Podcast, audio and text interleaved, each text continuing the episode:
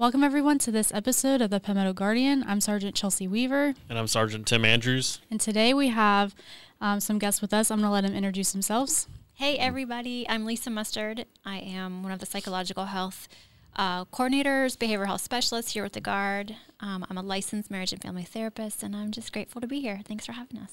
Me. and good morning, everybody. My name is Reese Palmer. I'm a licensed marriage and family therapist here in South Carolina as well. And thank you guys for having me on today. Appreciate it. Awesome. Well, we really appreciate you guys taking the time out of your day to come and talk to us. Um, and we're excited to talk about what today's topic is. Yeah. So if you want to just jump right in. okay. Well, I, um, you know, I've talked to a lot of soldiers and families about all kinds of things. And um, a lot of the time I find myself referring outside of the guard resources. And when it comes to marriage issues, marriage problems, family issues, um, I have a list of folks that I like to, you know, to give people and then they can choose as to which uh, practitioner or um, agency or whoever they would like to go work with. Mm-hmm. And Reese is just one of those, excuse me, on the list that I refer to. Well, I put his name and his contact information on a sheet. So I was excited to have him come and talk about um, how to solve the core problem to all your marriage issues, which I think is a tall order, but yeah. I think that you can handle it because you. This no is pressure. like this is like I know this is like his wheelhouse. So. Mm-hmm. Um, could you just tell folks a little bit more about sure. like who you are, your training, yeah, how sure. you got here, and all that stuff? Yeah. Absolutely. Uh, so, um, as I said before, I'm a licensed marriage and family therapist, um, going on 22 years now. Oh, wow. And so, uh, I, I, do have a practice here with my wife here in South Carolina, and um, I have been working exclusively with couples probably the last uh, several years. Um, but over my career, I've worked with children and adolescents, and I've done individual work and uh, group work, and, and uh, love working with families, obviously, because of, of my training. Um, so, marriage and family therapy um, is, is really uh, an approach, right, mm-hmm. to doing uh, the work, doing therapy and it's it's really based on uh, this idea that families are a system, and each of us are a part of our family system, and we're we're very um, significantly influenced by our family systems. You know, so when I start to look at relationships and family dynamics, and even when you know when I do occasional uh, individual work, I always do a lot of assessing around the family dynamics and, and with those relationships and attachment you know um, relationships look like uh, for that person or for the couple. Um, so as I really started to to kind of really want to um, kind of hone in and, and, niche one particular area, I started really thinking about where I really enjoy the work the most. And some of my therapist colleagues think I'm crazy, but I really, really enjoy working with couples. Um, most therapists who are not trained in working with couples run for the hills when you you know you talk about doing couples work. But I love it. I yeah. really really enjoy it. And the um, the approach that I use, I'm trained in a lot of different um, evidence based practices that you know are are you know research proven to be effective with certain populations and certain presenting issues. And so um, so I started to look at you know what's out there that really works well with couples and I wanted something that was also consistent with my, my values and my faith as a Christian. And I found um, emotionally focused couples therapy, or EFT for short. And um, because I'm an MFT and it's based in you know family systems and structural therapy, it was just like a, a home run for me. And so I've been using it ever since, and it's been extremely, extremely successful yeah. with the couples that I've been working with. It's by far, I think, the best you know, he and I are like, I'm fans of this treatment as well. and most people watching are probably like, what in the world does that mean? Can you, could you kind of break it down as to, um, what that looks like? Like, sure. you know, just kind of ch- tell us a little bit. Yeah. So as I said, um, EFT is really rooted, the approach is rooted in attachment theory. Um, so if anyone's, you know, listening that's taken like a basic Psych 101 course or something like that, you've probably heard about attachment theory. And um, John Bowlby was the initial psychologist, um, you know, who did a lot of research and study into children and their attachment to their parents. Um, I think what started it out for him was really trying to understand the what we know now as separation anxiety, mm-hmm. and why children would have such a distressed response when they're separated from their children. So he really wanted to understand that. And so that just evolved into this broader, you know, theoretical, um, you know, understanding of how important that emotional bond is between a child and that significant um, attachment um, figure, whether it's mom or dad or grandparents or whoever it is that's, you know, primarily responsible for providing the children or the child's care. And um, so after um, really understanding that for, for a long time, how, how, how important that is to a child's development, you know, emotionally and socially and even physically, you know, and cognitively, that, that bond is so important, that attachment. Um, there wasn't a lot of research initially until about 30 years ago when Sue Johnson, Dr. Sue Johnson, and, and some of her colleagues really started to study attachment mm-hmm. in adults yeah.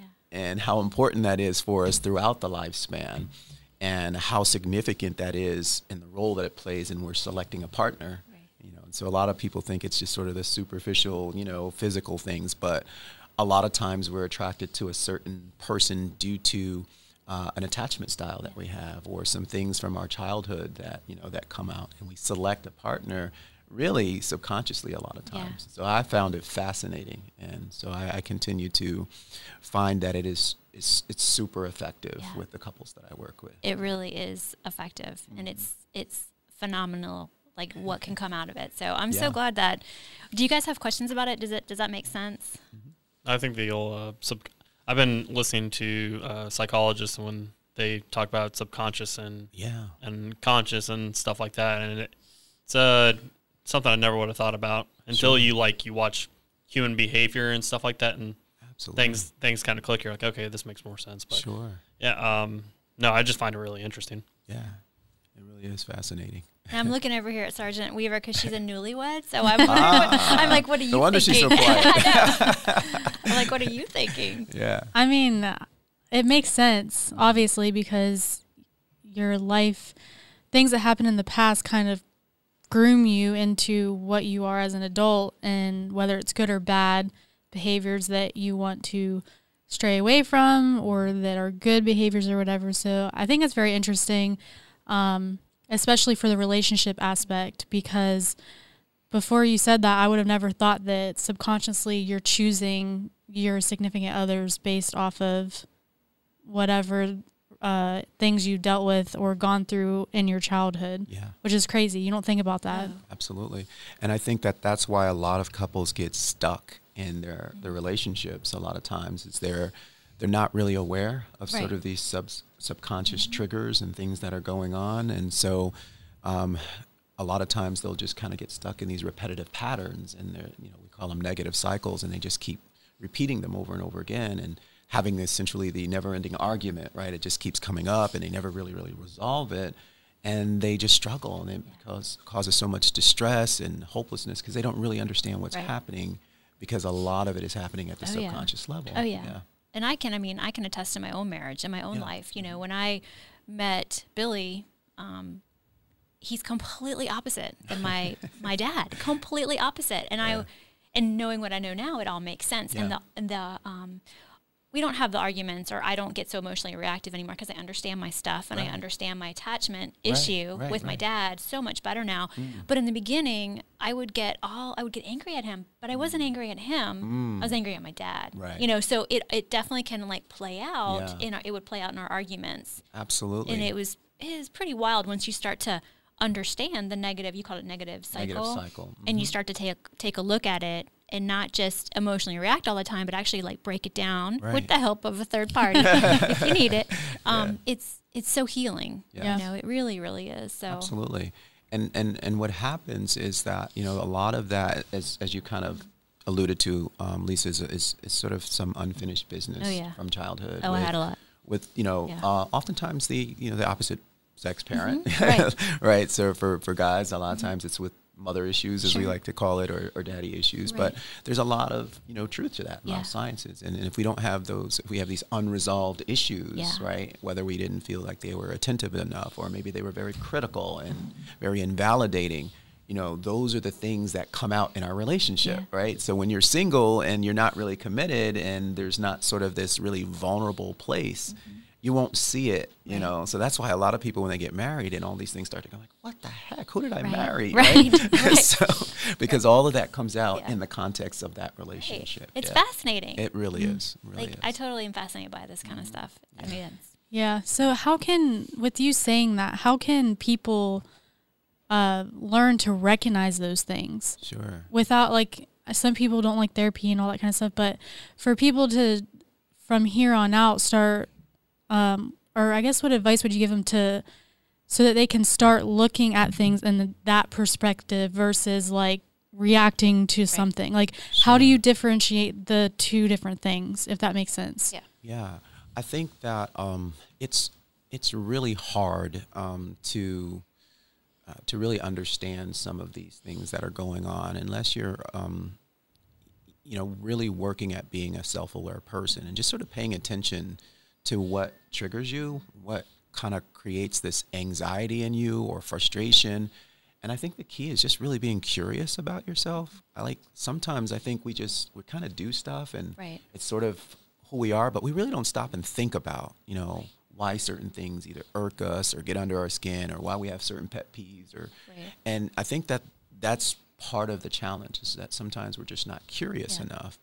But I think the other piece to answer your question that helps a lot, and this is why, you know, having a partner and, and hopefully a safe relationship, they will reflect and mirror things to you that you won't necessarily see in yourself. That's why some of it you know, is like I said, you're unaware and you don't really become aware of it until you're in the context of a dyad. Right. And the person who's living with you every day sees things that oftentimes are a blind spot for yourself. And so if you can really get to a place where you can trust and feel safe with your partner, and this this requires some work as well, mm-hmm. not being defensive. Right. If they bring things to your attention, you just really honestly may not be aware of A that you're doing it or B, where it even comes from. Right. You know, but being gentle with yourself, being curious, mm-hmm. and being open to your partner's feedback yeah. is helpful. Yeah. yeah. And I know a lot of couples will say, well, I don't feel safe. And that's a whole other issue in itself. So this type of work isn't probably the best for people who are in a you know abusive relationship right. or feel like they're in a threatened environment. Um, so we just want to caution people, you know, sure.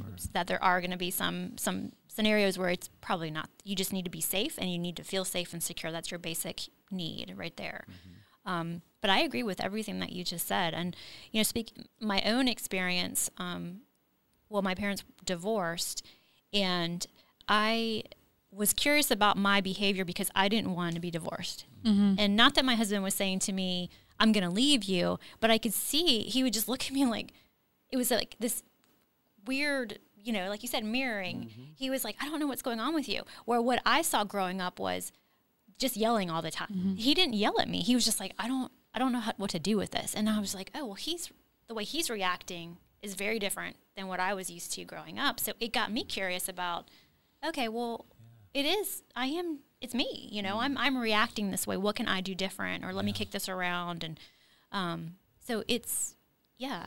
I mean. Yeah. I, and that's what happens oftentimes. Mm-hmm. You know, a best case scenario is what you just described. You know, you have a partner that's very, you know, um, that's very affirming and validating and patient and is is is you know really wanting to support you mm-hmm. as you mm-hmm. go through this this you know journey together really right. and, and, you know healing and, and discovering more and more about yourselves um, and and so ideally, that's what kind of opens up, you know, this this safe place for you to kind of explore that a little bit and understand what's happening. And unfortunately, a lot of times that, you know, creates a dynamic where your partner is triggered in a way that's similar to you and then that's when things right. kind of spiral out of control right. because now you're triggering each other back right. and forth and it can get really bad you know yeah. um, obviously worst case scenarios like you said it can become you know mm-hmm physically violent and you know people can get really seriously hurt but even if it doesn't rise to that level you know emotional abuse and just that yeah. you know constant you know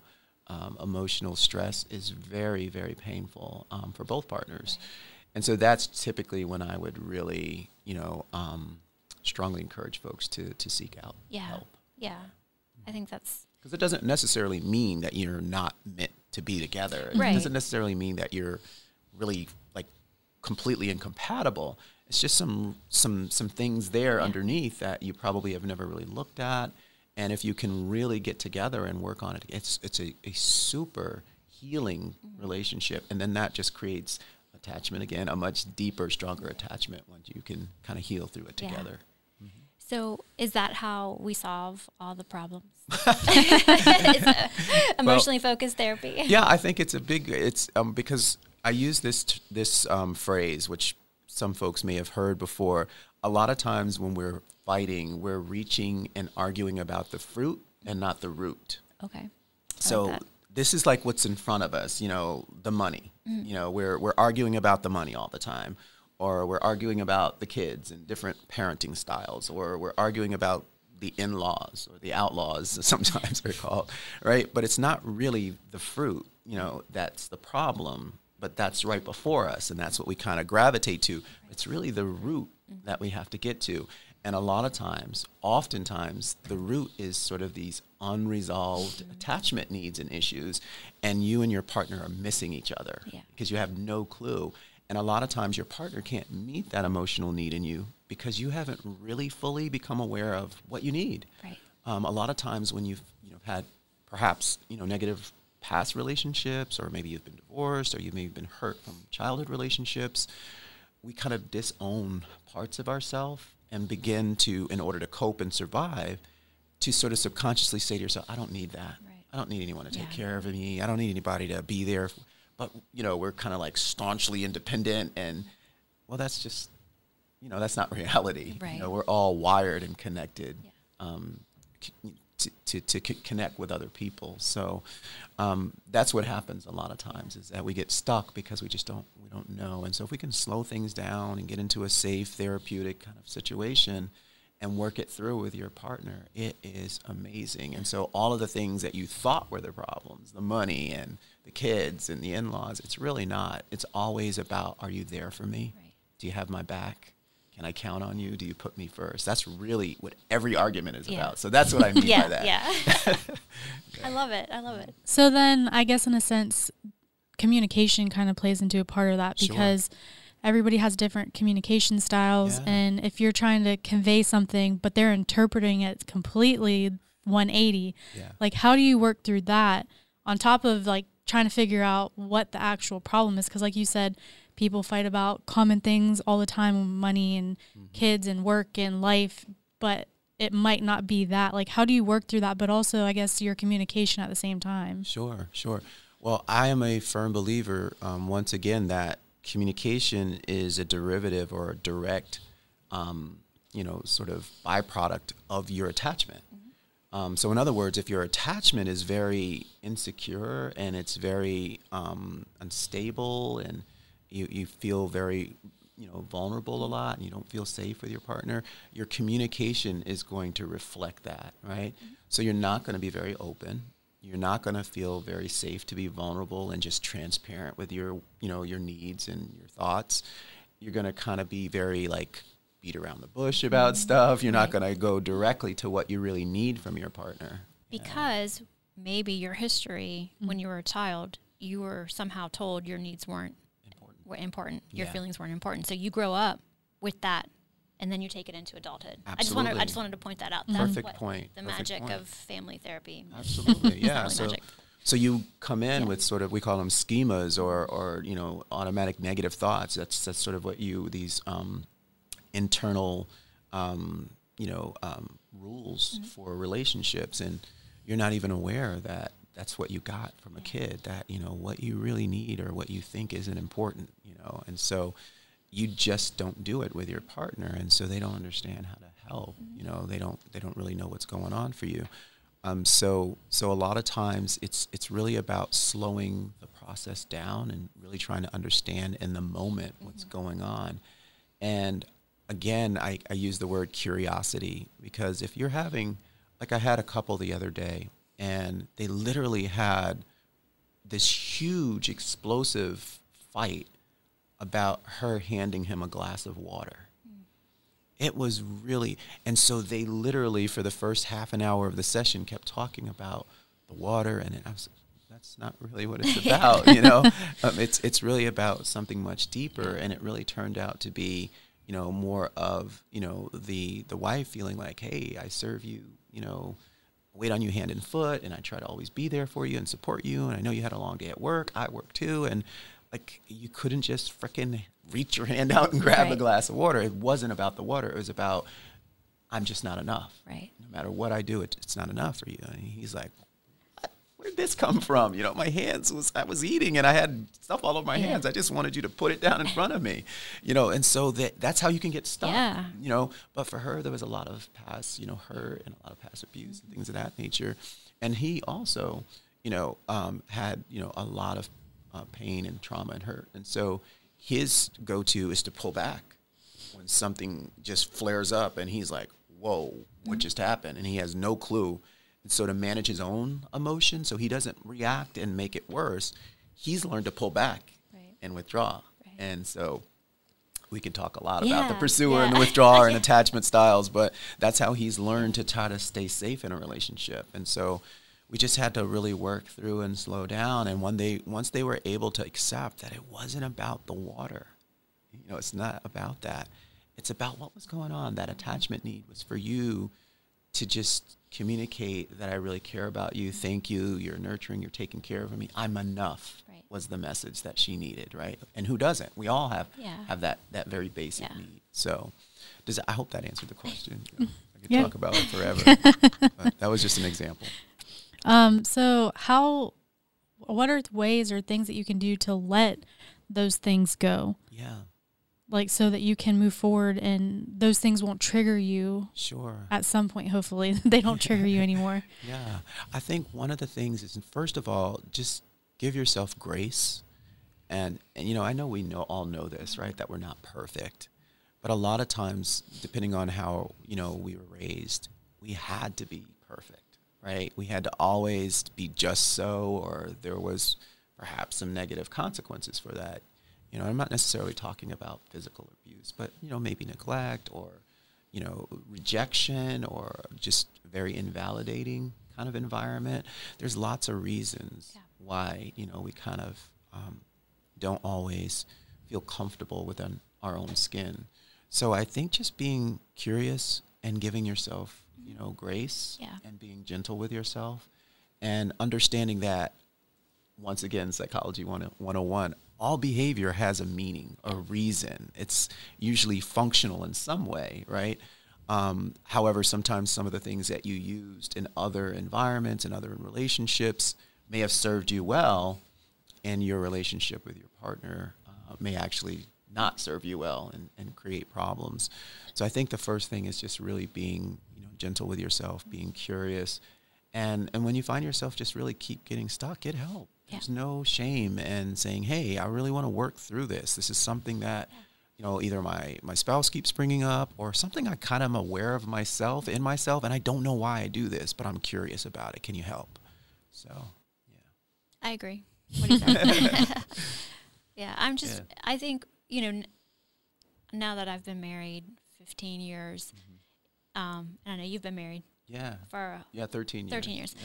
it's it's like in the beginning it was so intense and it was so like in your face. Mm-hmm. But now we both love each other, we both respect each other, and we want the best for each other. So we work through it. And so when you have that that safe attachment with your spouse, you, you, can do anything. You know. Um, so if you find that I say this because if it like Reese was saying, get get some counseling. Mm-hmm. You know, this isn't uh, so much like if it's causing you uh, to, f- to feel anxious, to feel worried, not good enough, depressed, um, all those things, and it's getting in the way of daily life, then get some get some help. Sure. You know, that's what and that is such it's such a cool thing to do for yourself is to be curious about yourself and want to learn about yourself.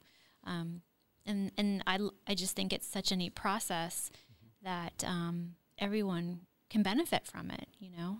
So I don't have any other answer about the communication or the letting go except be curious about yourself. Yeah. And and just Yeah, and when you start to do the work and you understand a lot of where it comes from mm-hmm.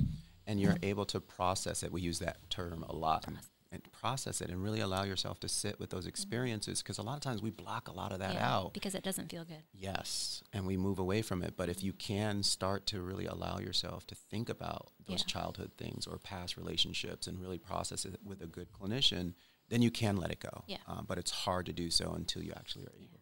So that old saying you cannot heal what you won't reveal Yeah. right? So you have to talk through it in a I like safe that, place. Yeah, that's good. Yeah. Did oh you i got a million of them No. Reese Palmer. So I kind of want to go into the military side of it. I mean, we go through a lot of stuff. Traditional M-Day soldiers, they wear multiple hats with full time jobs, family, school, the being in the guard, and then even full time staff. I mean, you're still full time Monday through Friday, but you still have your drill obligations, and then there's deployments and schools and stuff. How how can um, soldiers and airmen use these tools or help them go through the situations that they have to deal with because I mean there's a lot of separation with that and um, Yeah. feeling safe within the relationship and that kind of thing and being able to communicate um, properly and not lashing out and like how how can military personnel use this towards their relationships and maybe and not even just relationships but maybe with their kids family members and stuff like that because we do go through so much with what we do on a day-to-day basis Yeah, I mean, it's a very it's a similar thing. It's mm-hmm. just the you have probably a little bit more stress going on in your life because you wear all these different hats and you are dealing with possible deployment or you're dealing with a school or training coming up. So there's a lot more uh, possibly um, the spouse or partner left behind has to you know so what i always suggest especially when it's a young couple and they're and he or she is new to being a military spouse have a conversation about what your hopes are for you know while he's in the military while she's in the military what are you hoping is going to be the case for your your marriage? Um, we've seen some soldiers that come in for their contract and then they're they're done. But then we see a lot of folks who are here for 20 years. They just they have to make it work. So um, I mean, there's lots of different ways, I guess, that you could look at it. E- Each couple is going to be unique and different with their their histories because they each come as individuals with histories and you know stuff in the closet, and then they get married and they're in the military, and then add on the stressor of being in the military. Um, so I think it's important that if if this is coming up, then reach out and you know reach out to me or uh, and if, if I'm not the best suited uh, therapist or counselor, then we have lots of resources that we can point you in the right direction. Um, I'm trying to think if there's anything that I've encountered over the years that would be um, a little bit different. I would say uh, you need a good support system, especially military families. You know, you need a good community around you. You you know, um, you can't do this in a silo. If you're, especially if you're dealing with like a deployment coming up, you know, use the resources that we have here at the Guard. Um, some people, because of their, you know, I'm pointing to Reese, but because of their past, their past, they don't feel comfortable reaching out for support because when they tried it, it didn't, it backfired on them. But you're in a completely different environment, a completely different, you know, uh, community now, and we do want to see our our uh, service members and their families thrive and grow through their time in the military. Um, so it's going to be a shift for some people to reach out and ask for help, but it's not. Um, you know, I, I say if you, if you don't feel comfortable reaching out to us, there's always going to be the chaplains that we have. Um, Military One Source is always a good resource. Um, I'm trying to think. Do you have anything that you maybe encounter? Yes. Um, I, it, I, ironically, I, I, I work with a lot of um, servicemen and women, and um, one couple comes to mind that I've been working with for a while. He actually just went on a deployment. He's an airman, and um, it was pretty um, difficult for them to process because they just had their first child um, right at his first deployment Okay. about 16 months ago. And so, you know, the child's almost two years now and he's walking and talking. And so he's thinking, oh my gosh, I'm going to miss all of these milestones again because literally his wife had the baby. The baby was maybe two months old and he was, he went to Korea. And so that was really, really difficult Yeah. for, for them as a young couple, young married couple, their first child together. She's back home now, you know, new mom, um, dealing with postpartum, you know, he, and he's thousands of miles, thousands of miles away in Korea, and he just felt really, really helpless, and you know, not yeah. being able to be there for his wife, not being there for his, his his newborn son, and so a lot of it again is just being able to talk about it and, and, and to really process what that that experience was like, because they were bringing that original deployment experience into the next, the next one. one. and they were really really fearful mm-hmm. and so he had kind of convinced himself oh i'm not going to go someone else in my unit is going to get go and, and we're, we're going to be fine and so it was sort of denial was the way yeah. they were managing it for a while but then it became very clear that he was going to go and so we just we talked about it we dealt with it you know and so i actually helped them to talk about the first deployment and what that was like for him in like really vivid detail. Like let's let's put it out there. Let's you know um, it's kind of like exposure therapy, right? We just really take the bite and the sting out of it. What's your worst fear? You know, and walk through it. And his biggest fear was for his wife. You know, this is so much for her right. to take care of. You know, um, she's a trooper. She's a strong lady, and she was able to work through it. But um, a lot of what he was doing was just sort of kind of playing it through in his own mind I'm trying to kind of deal with, you know, the reality of he's going, but he wasn't speaking to his wife about it. And so the like the last conversation that they had in depth was it was looking more like he wasn't going to go, but he was getting subsequent briefs that were saying you are going to go and he had not been talking to his wife about oh. it because he was trying to kind of like process it and manage it and kind of come to terms with it yeah. so she had no clue that mm-hmm. it changed. And so when they finally came to that session, we were really able to walk through that it wasn't intentional, that he was just so upset. He was trying to deal with it like us guys do, right? We try to internalize it and deal with it and, and protect. And, and, and unfortunately, she, she, she said, I wish you would have just told me so we can work through this together. You know, it's, it's, yeah. you know, I, I knew that there was still a chance, you know, but if you had told me, we could have been talking about it this whole time and planning and, you know how we're going to manage it this time and you know now there's a dog you know there was you know but it, she just and she was spot on. Yeah. and she was just like we're going to be okay. And so we we walked through that first experience and when he touched down and he was in that you know he was in a hotel room initially and what that felt like for him being away from his family. And um, they really had a wonderful session just talking about how you know they got through it the first time and they're going to get through it again and everything's going to be okay you know. So it's a lot of it is just about you know talking about what's going on and instead of keeping it locked inside and, and suppressing that feeling so it doesn't work when it's just you and it really doesn't work when you're in a relationship because you know um, the, the, the, one of the, the beauties of being in a relationship is someone else to carry that burden with you right and he didn't yeah. want to, yeah. you know, yeah. put that on her. So you know, and it sort of had the the opposite effect. Yeah. She was like, "Gosh, just tell me. We can fix this together. And we I, can work through it." And I think it's so important that they, the soldiers and their, I mean, the families talk about these things. You know, it's really important to sure. to have the conversation about what's going on and you know the communication you're getting from your leadership and what's next and um, they're your partner you know they're